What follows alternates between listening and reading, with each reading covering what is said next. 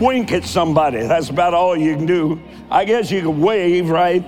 You can wave at everybody. We wave at you, the many, many tens of thousands joining us online. We love you. The devil tried to divide us, but he just made us grow. You know, when the when the Israelite women were giving birth to their children, Pharaoh said to the Egyptian midwives, strangle those babies when they come out of there. We'll put an end to this.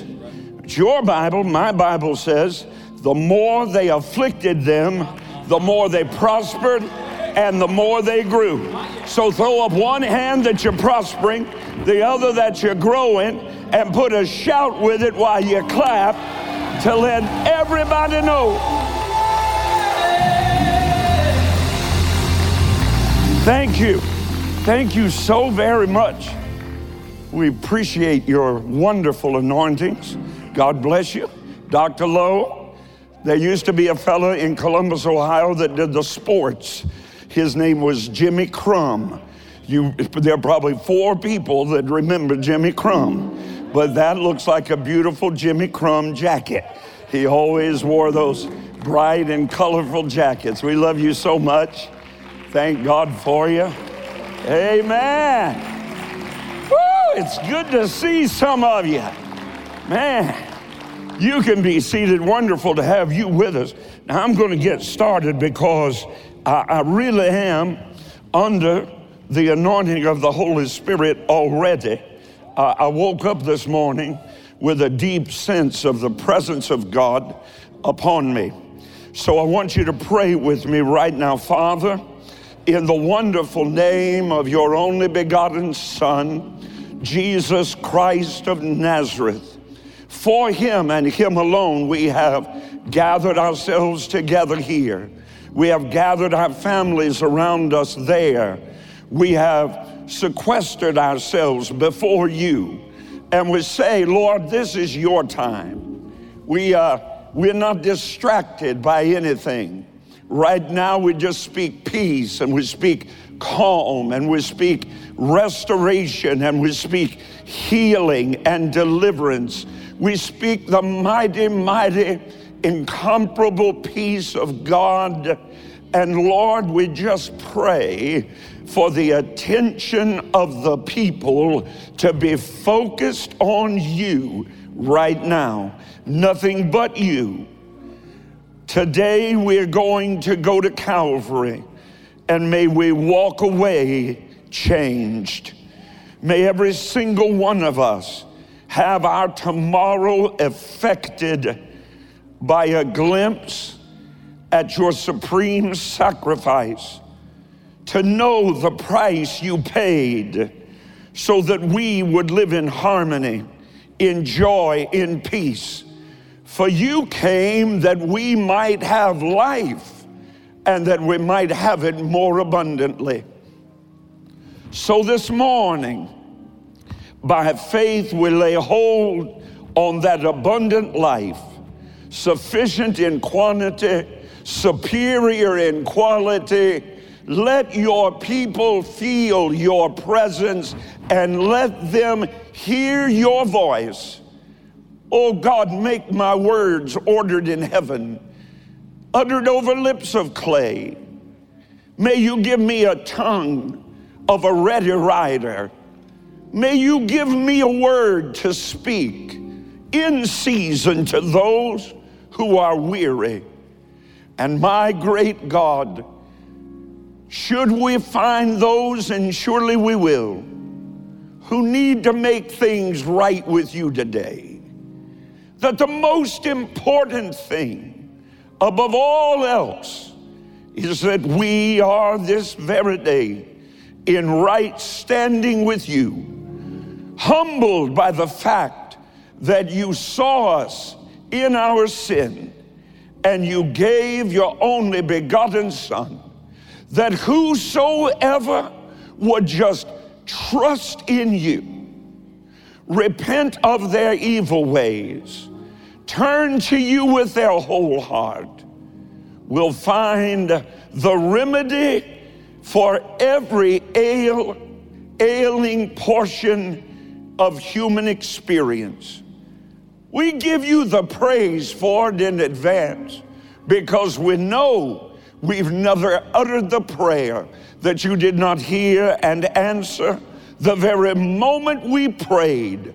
So we say, Thank you that you have heard us. Thank you that you have answered. Thank you that we are walking in the blessing of your kingdom. And we declare and decree, as you have taught us to pray, Thy kingdom come, Thy will be done in earth as it is in heaven. We thank you for it. We bless you for it.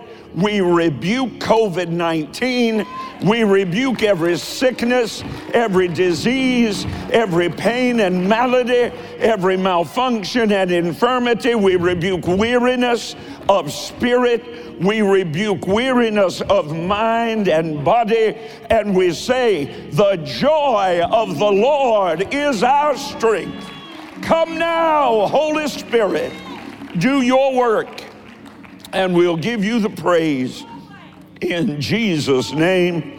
Amen. Well, I don't know if you can shout, but you can sure enough clap right, right there where you are. Hallelujah. Hallelujah to the Lamb of God. Let God arise. Let his church arise. Let his people arise. And let his enemies be scattered they that rise against you one way, smitten before your face, fleeing right now before you seven ways, for he is above you and beneath you, in front of you, behind you, on the left hand, on the right hand, surrounding you with his favor as with a shield. Shout his glory. Hallelujah. I said hallelujah. Woo! Somebody need to get your shout on. Worthy, worthy, worthy, worthy, worthy. Lift him up.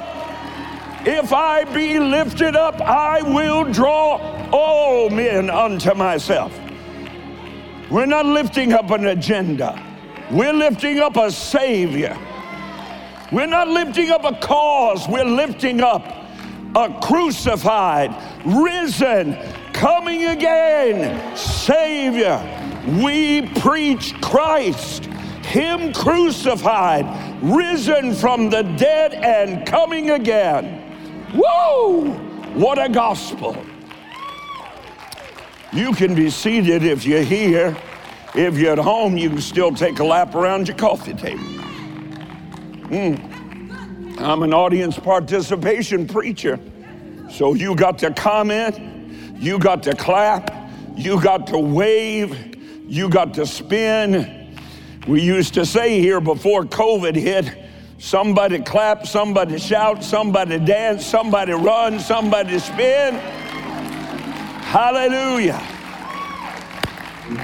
Well, I'm going to take a text Second Corinthians chapter number 5 verses 17 to 21 reading a little more scripture this morning than we're commonly accustomed to.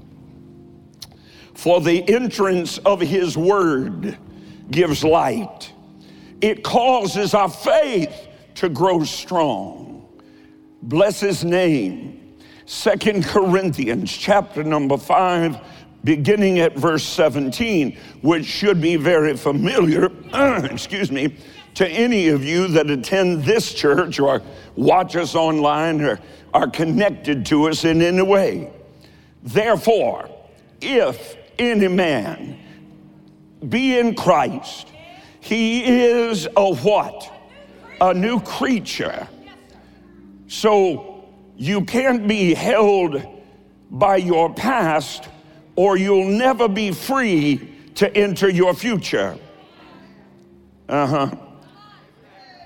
and all things are become new to him. Ah, verse 18. All things are of God, who has, shout the next word, please, reconciled us to himself by Jesus Christ. Now, this next line is one that I've preached for the last 30 years that I don't know that the church has ever caught up with, but here it is anyway, right out of the pages of God's Word. And He, meaning Christ, has given to us the ministry of reconciliation. You do not have a ministry of division. You have been given through Christ a ministry of reconciliation, of taking those who are separated from one another and bringing them together, fitly framed together the body of Christ, in whom dwells all the fullness of the Godhead bodily. So it was God in Christ, verse 19, reconciling the world to himself. Watch this. Not imputing their trespasses to them. Now, can you just draw a reference from the prayer that Jesus taught us to pray? Let's think about that. Our Father, which art in heaven, hallowed be thy name. Thy kingdom come, thy will be done on earth concurrently as it is being done in heaven. Give us this day our daily bread and forgive us our sins as we forgive those who have sinned against us. I'm going to try that part again. Forgive us our sins while we hold others' offenses against us. Forgive us our sins as we forgive those who have sinned against us. So, therefore, the forgiveness of God is available to you to the level and degree that you forgive those who have offended you.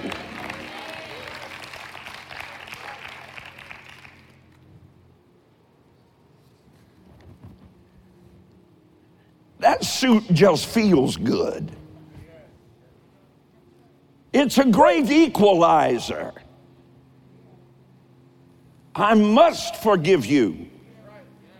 You must forgive me, or you and I have no forgiveness.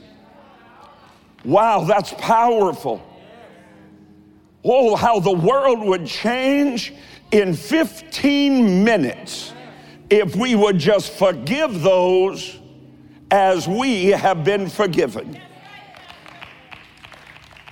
That's not my message but it's good nonetheless. Shout hallelujah or clap your hands, one of the two, or type in there, Amen. As He has committed to us the ministry of reconciliation. Uh, I hadn't intended on sharing this, but I'm gonna go ahead anyway, so don't take this off my time. I'm not through my text yet. So, over in the 400 seat building, that was the second building that we had built, I was preaching and teaching on a Wednesday night, and there were three young ladies. They were seated right over in that section over there, about five rows back. And at that time, I used to walk the aisles and walk on top the pews and preach and teach. And I noticed these three young ladies. They were lovely young ladies. They probably were in their early 20s. And in the middle of the message, I stopped. I walked up to them and I said to them, Stand, please. And so they stood. I said, Now, Close your eyes and put your hands on your heart. They did likewise. And I said, I was preaching actually from this passage. And I said, Now then, pray this prayer after me. And I prayed the salvation prayer, and they repeated every word. By the end of the prayer, all three of them were weeping. And I said, What has just happened to you? And they all three testified they were Roman Catholics, but they'd heard a lot of people were coming to that little church in a cornfield, so they just showed up to see what all the commotion was about. As they prayed that prayer, God heard and answered their prayer, and all three of those young ladies, now 30 years later, are all involved in Christian ministry. Wait a minute. Wait a minute. I simply had them, at the direction of the Holy Spirit, pray a prayer after me. But I have been given the ministry of reconciliation, meaning, if God was in Christ, reconciling the world to himself. Now, through the power of the Holy Spirit, that Christ is in you reconciling the world, not to your cause, not to your agenda, not to your opinion, but to the cross of Jesus Christ, where they can receive the Savior of the world. The apex of all Christian endeavor must become to place the jewel of a soul in the crown of our Savior. This and this alone is the answer for everything wrong at your house. There's nothing wrong at your house that what's right in this house today cannot fix. There is nothing wrong in America that what is in this kingdom cannot fix. I'm not getting very many shouts and amen. You know, some folk don't want to be healed. I'm speaking deep now. I said, there's some folk don't want to be healed. They don't want an answer because that would dis- distinguish their agenda. They want to use a problem to establish an agenda. So when someone comes along with an answer to the problem, they reject it outright. Wow. Wow. He was made sin for us. I want you to say that. I want you to say, Jesus, the Son of God, was made sin. Now, did you hear what I said? He was made sin. Mm. He became sinful.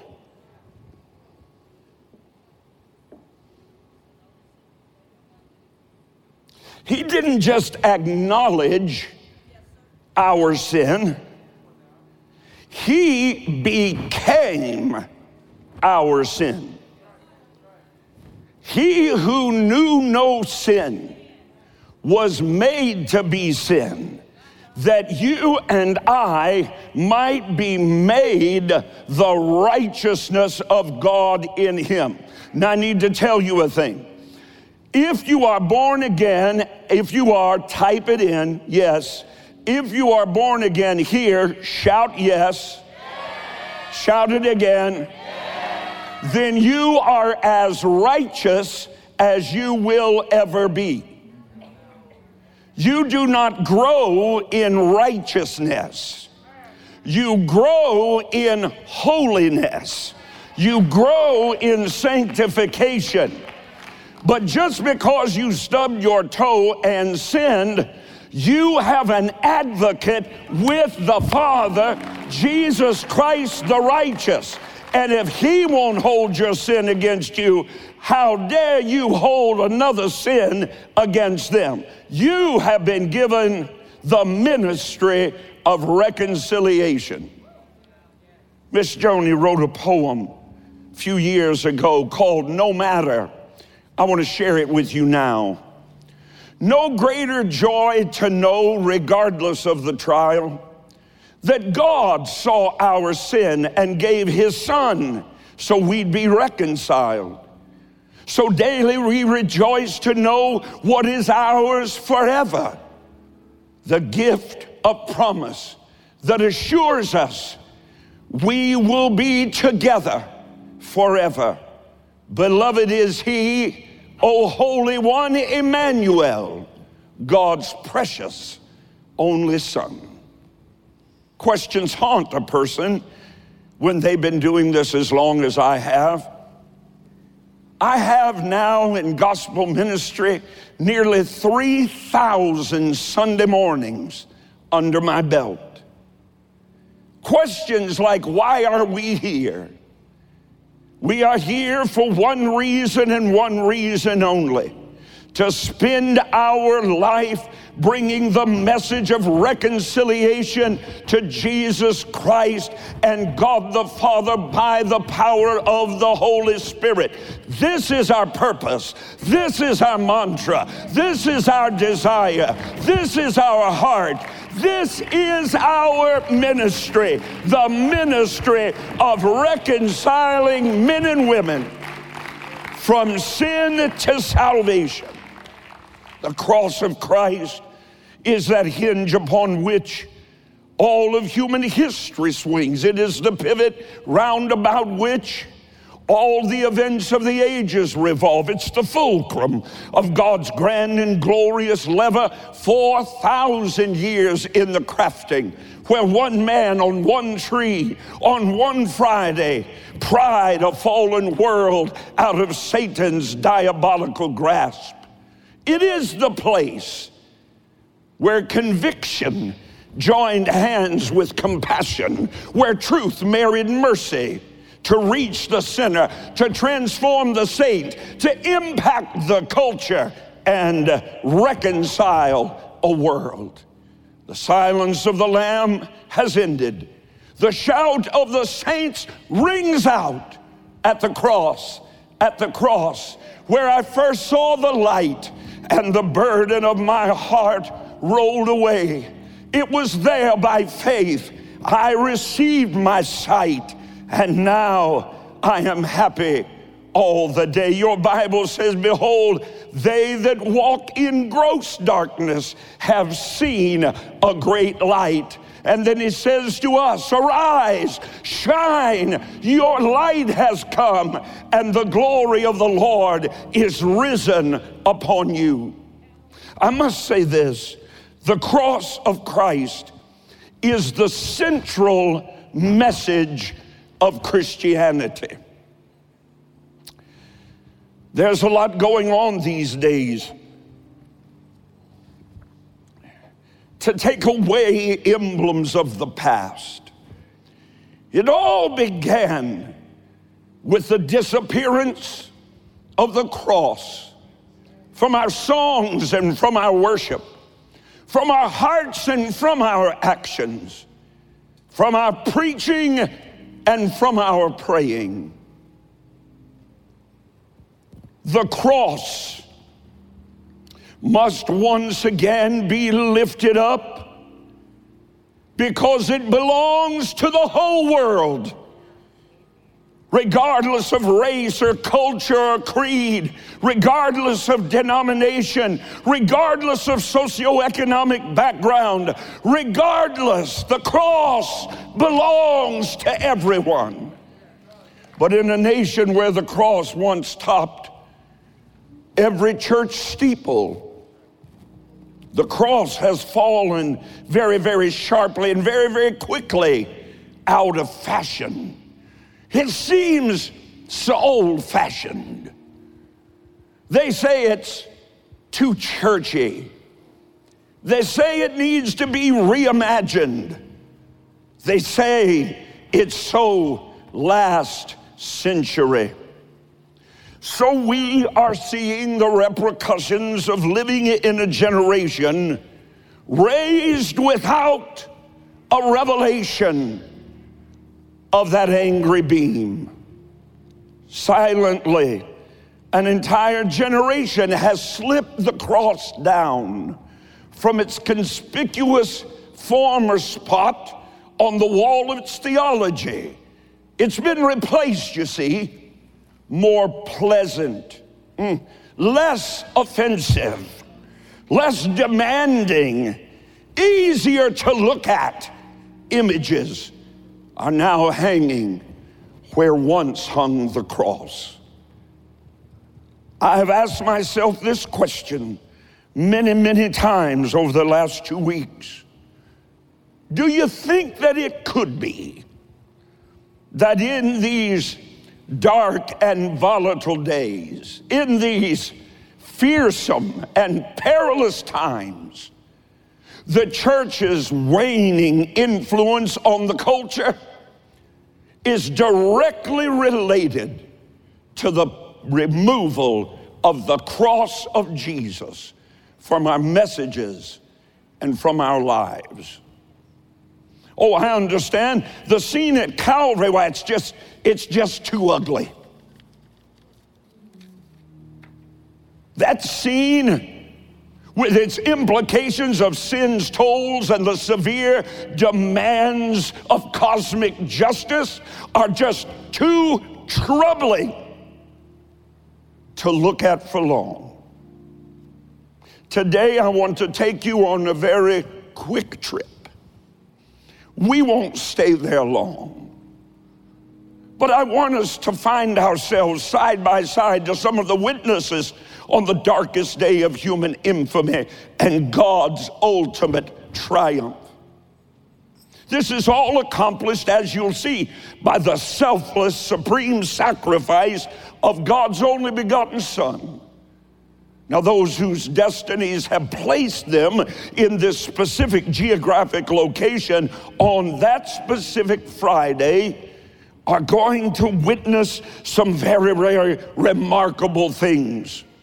This day will become the turning point of human history and alter every human's eternity. Three men are being executed.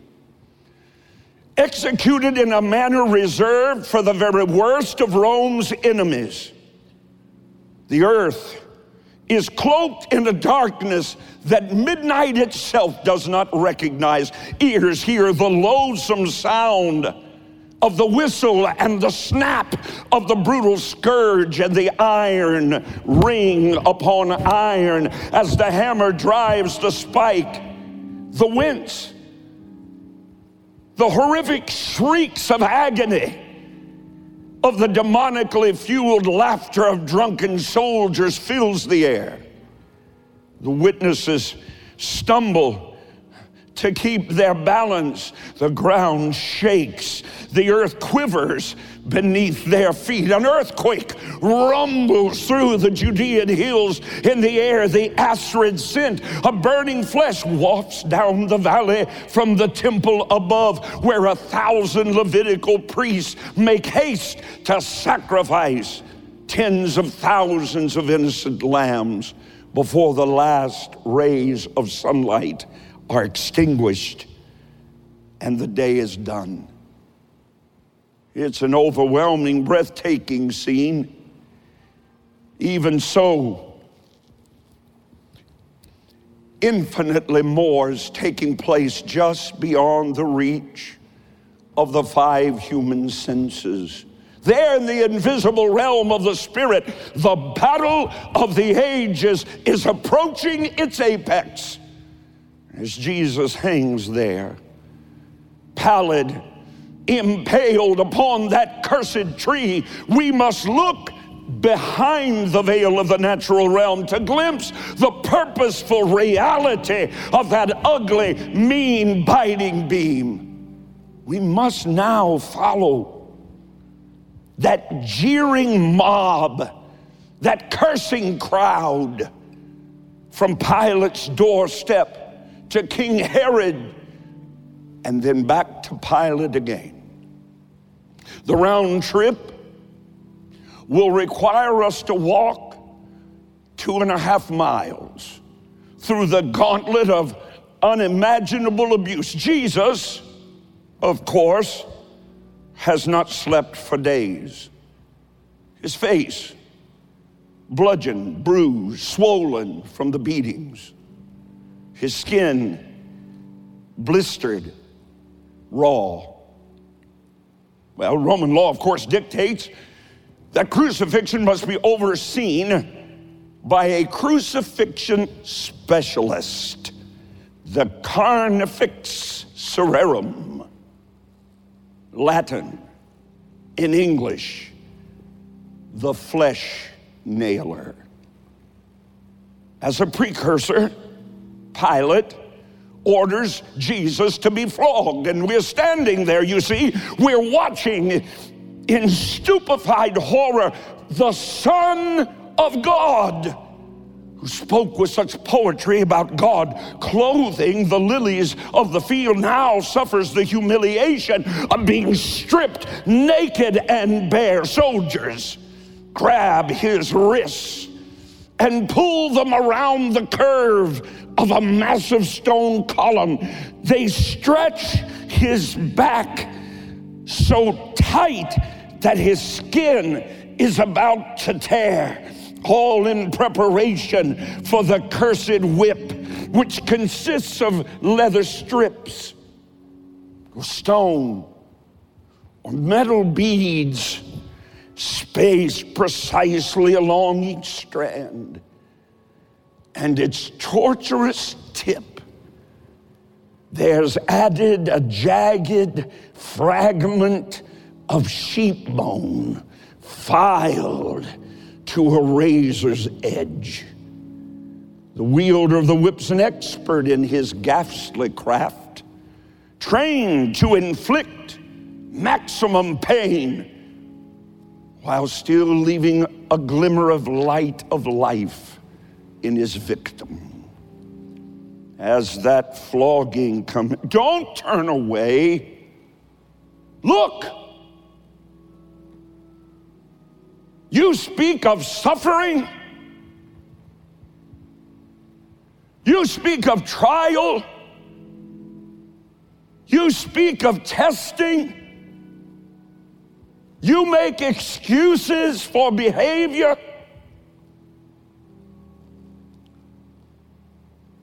That lashing involves not only his back, why? He was made sin for you. That's your sin there. That's your rebellion, your witchcraft. It's your anger and your hatred and your bitterness and your tale bearing and your drunkenness and your waywardness. Yours. Mine.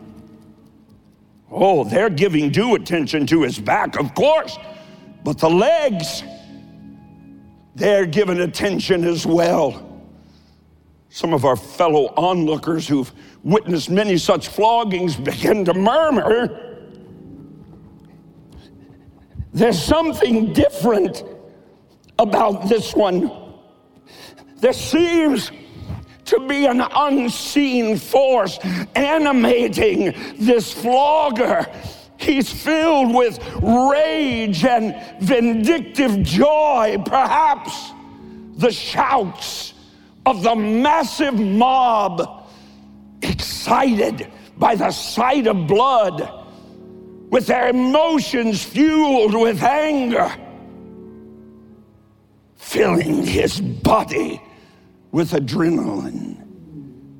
We begin to wonder if there'll be anything left to crucify at all.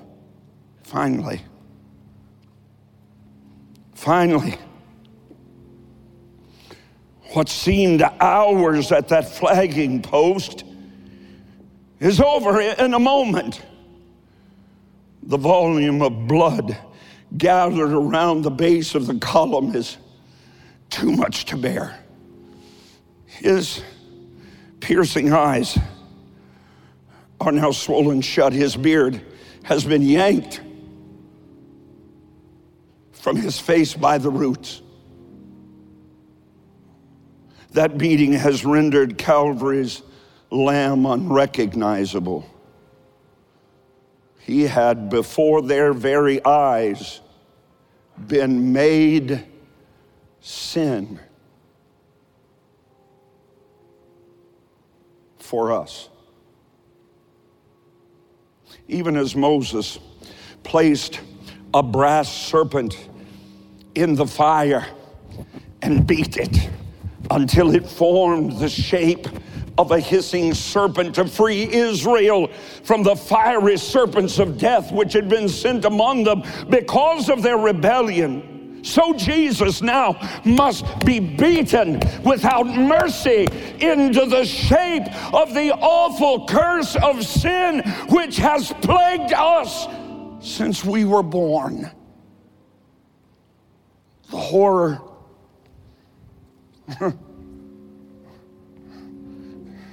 the horror. It's not over, it continues. Don't close your eyes. The worst is yet to come. One of those massive soldiers, he's, he's handed a mocking purple robe. They take it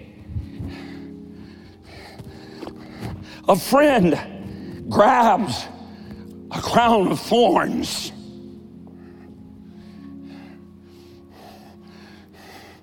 They brutally turn it likewise and thrust it into his hemorrhaging brow. The robe thrown around his back, soaking into the raw, torn ribbons of bleeding flesh. Then the savage assault, it all continues with another round of spitting and punching. Well, Pastor, I don't like what they said about me.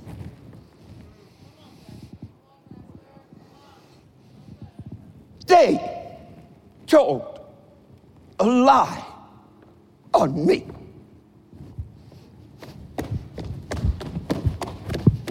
They don't know what I've been through.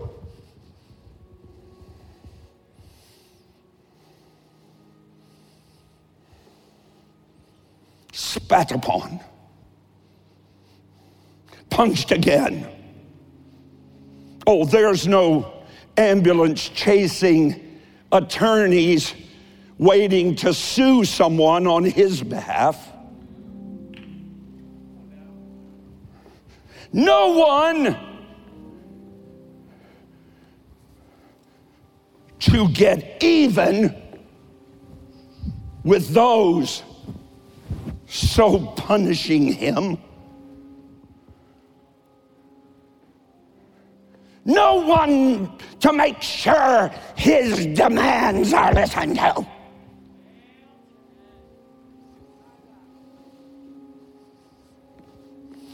He's alone, as alone as any human has ever been. God Himself, your Bible says, wrapped Himself in darkness and turned His face away from His Son. God doubled His fist and smote his own son upon the cheek. Why? He was made sin for us who knew no sin. Who's that? Oh, that's the mob stoning the woman taken in adultery. Oh, but Jesus writing in the sand.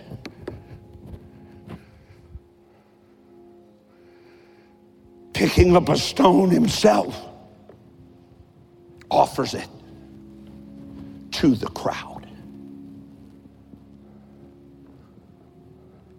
let you who are without sin, you who never offended anyone, you who never said a word out of turn, you who never lost your temper, you who've never drawn back your fist on your wife, you who provoke your children to wrath, you who are rebellious in nature, and blessed be the name of God. No one will tell you what to do.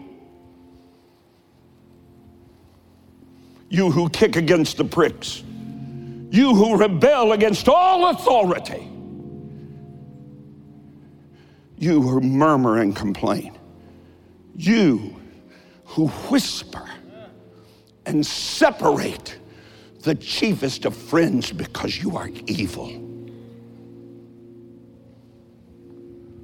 You who steal God's tithe, you who begrudge your giving, you who are without sin, go ahead, continue your stoning.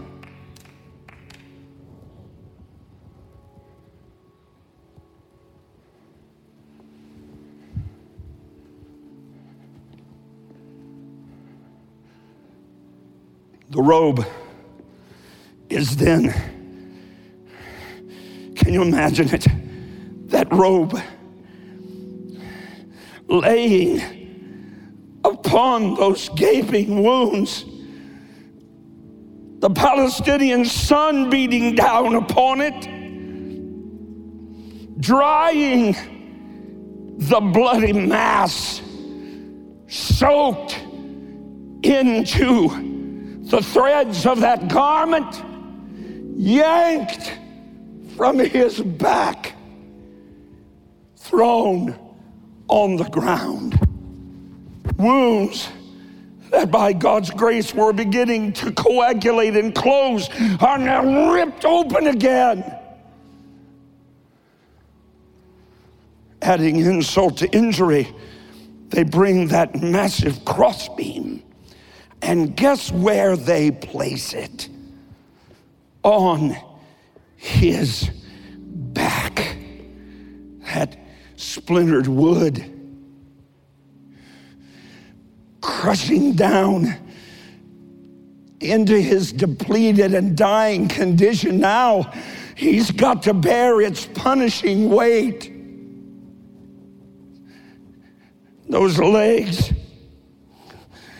weak and torn, muscles separated from bones.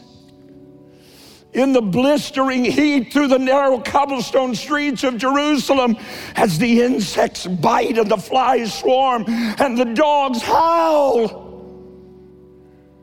he was made sin for me. Lamb of God now led to the slaughter. The stifling scene is disturbed by a shuffle. That bloodthirsty crowd. Jesus is going into shock. Halfway there, he crumbles in collapse under the weight of that beam, and a black skinned man rushes to the aid of a brown man. Never a heavier burden has any race ever borne than Simon of Cyrene bore that day. Finally, finally, we make it all the way to Calvary, Golgotha, the place of the skull, the crucifixion of a pair of common thieves is already underway. Their shrieks and their screams is echoing down through the Kidron Valley. The Lord Jesus is stretched upon the crossbeam with great, great precision. A pair of five inch iron spikes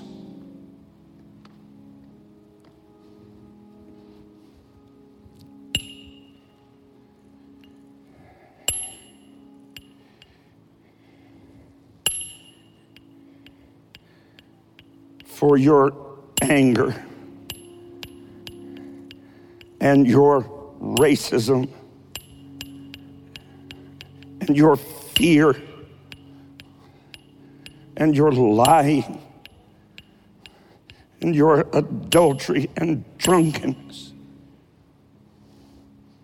They find their marks, one in each wrist, sunk deeply into that olive wood beam with the aid of ropes and pulleys with Jesus attached to that crossbeam, it is hoisted up and into place, dragging his body against the vertical beam. It drops into its place with great precision at the very moment of the weight of his tortured body reaching the end of that drop, both of his arms are immediately wrenched out of their sockets. He dangles there as the flesh nailer takes two more spikes, driving one sideways through the thickest part of the ankle bone. taking the other foot likewise to the side of the cross through the thickest part of his ankles. Why? I already told you. He became your sin. Now, in other places, they would leave the body hanging through the night. Crucifixion was meant to take 18, 24, 30 hours. The victim suffocating. But Jewish tradition required that a body had to be buried before sunset. So the Romans acquiesced to that request. They didn't need to, but they did. So, in order to hurry the process, a giant soldier would take a giant sledge and approach the tree and with one mighty swing smash his leg. Enjoying it so much, pounding on our sin, he smashed the other leg.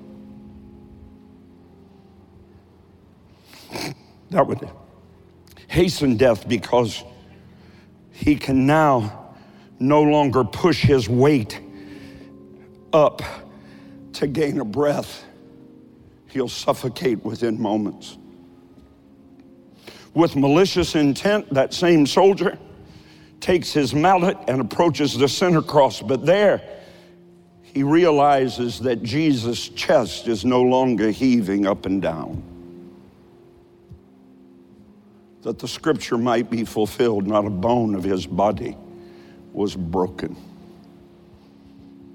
So, to make sure everything is finished, he withdraws his sword and thrusts it deep into the side of the only begotten Son of God and pulls it out. And that pool of blood gushes forth. Jesus You know, there was that moment when God was dead. No hope. No remedy. No peace. No forgiveness. No mercy. No grace.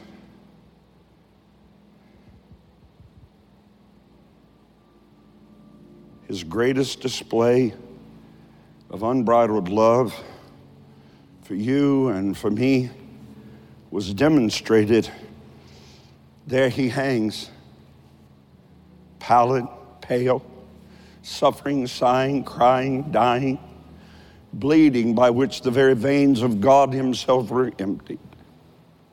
And with every red, crimson, rivulet that runs down his naked side and drips off his toes into bloody pools on the earth. Each drop cries out, I'm doing this for you.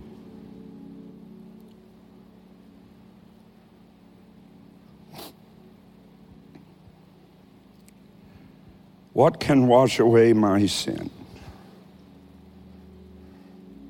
Nothing but the blood of Jesus. It's not the deacon or the elder, or my neighbor or my friend or my enemy, oh God. It's me.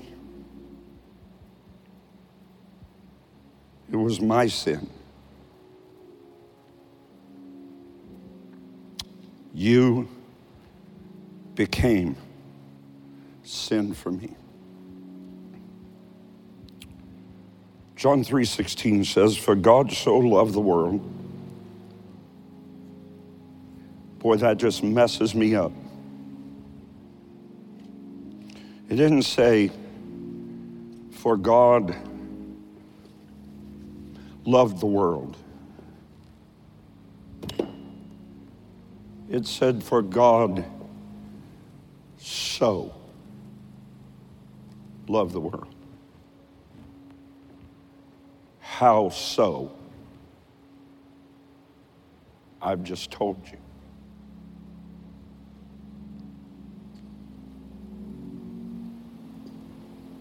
Away with our arrogance, away with our pride. And if we shout, let it be his praises. and as we forgive, let it be in his name. And as we reconcile others to Christ, let it be by his blood. And as we love, let it be with his love. Self exalting. No. My will. No. I have a right. No.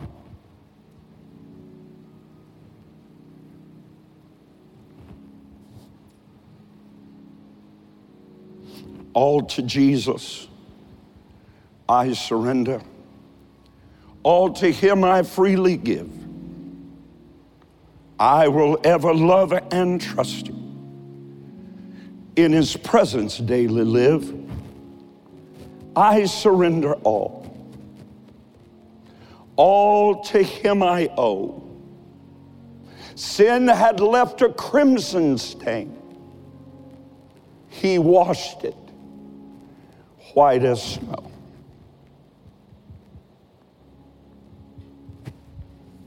I have no great altar call.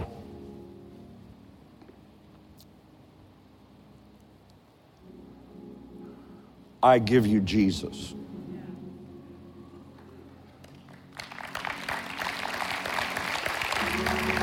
I, I give you Jesus for all your pain. I give you Jesus for all of your anger. I give you Jesus for all of your hurt. I give you Jesus for every wound.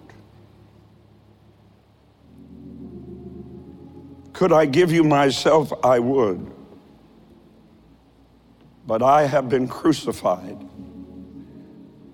with him.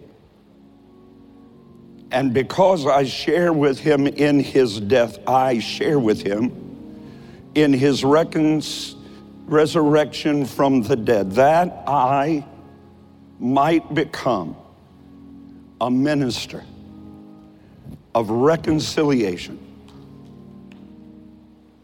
Come, ye wounded, weak, and worn. I give you Jesus. I give you Jesus. will you give yourself wholly and completely, entirely and thoroughly, now and forever? Will you give yourself to Him? Will you give Him your plans and your pain? Will you give Him your sorrow and your grief? Will you give Him your yesterday and today? Will you give Him your tomorrow? Will you allow His life to kill the root of sin? Pride. Will you humble yourself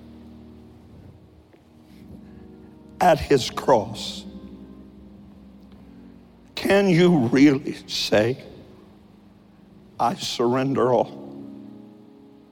All the kingdoms, my thoughts, my heart, my past, my present, my future. I give it all to Jesus. I pray you today in Christ's stead. The actual translation says, I pray for you today in Christ's place, be reconciled to Him.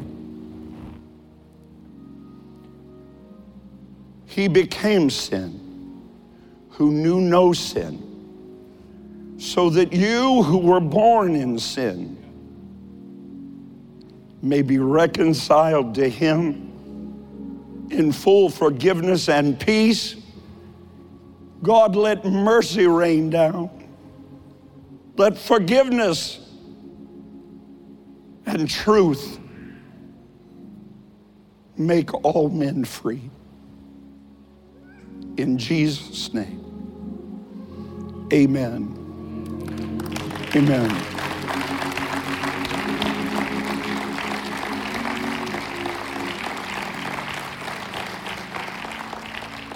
I don't just want everybody who is possibly coming to the cross for the first time to let me know. I want every person who went back to Calvary with me today and got washed again. I want you to let me know.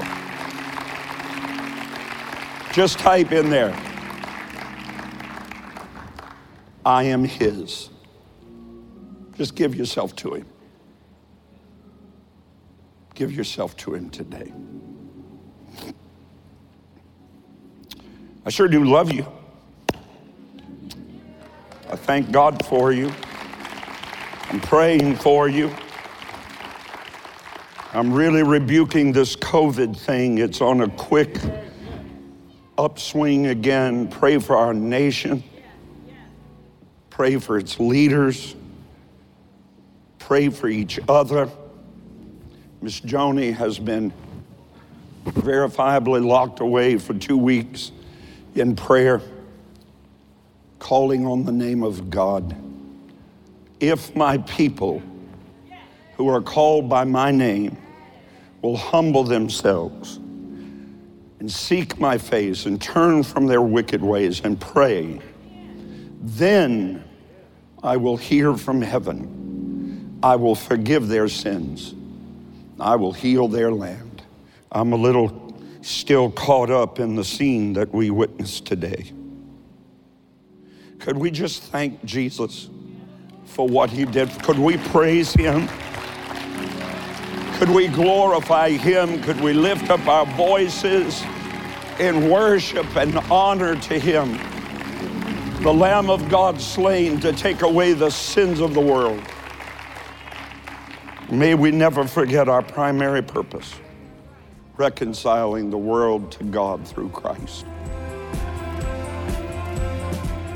Hey, thanks for listening to today's episode.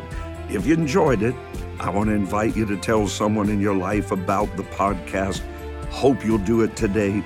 Head on over to iTunes and leave a review. Share it on your social networks for me. Really helps me get the word out. I'd love for you to connect with me on Facebook, on Twitter, on Instagram. No easier way for me to minister to you every day and throughout the day, and for us to join together in faith as God moves in and through your life. You can find links to all my pages at rodparsley.com. God bless you now, and I hope you'll listen again soon.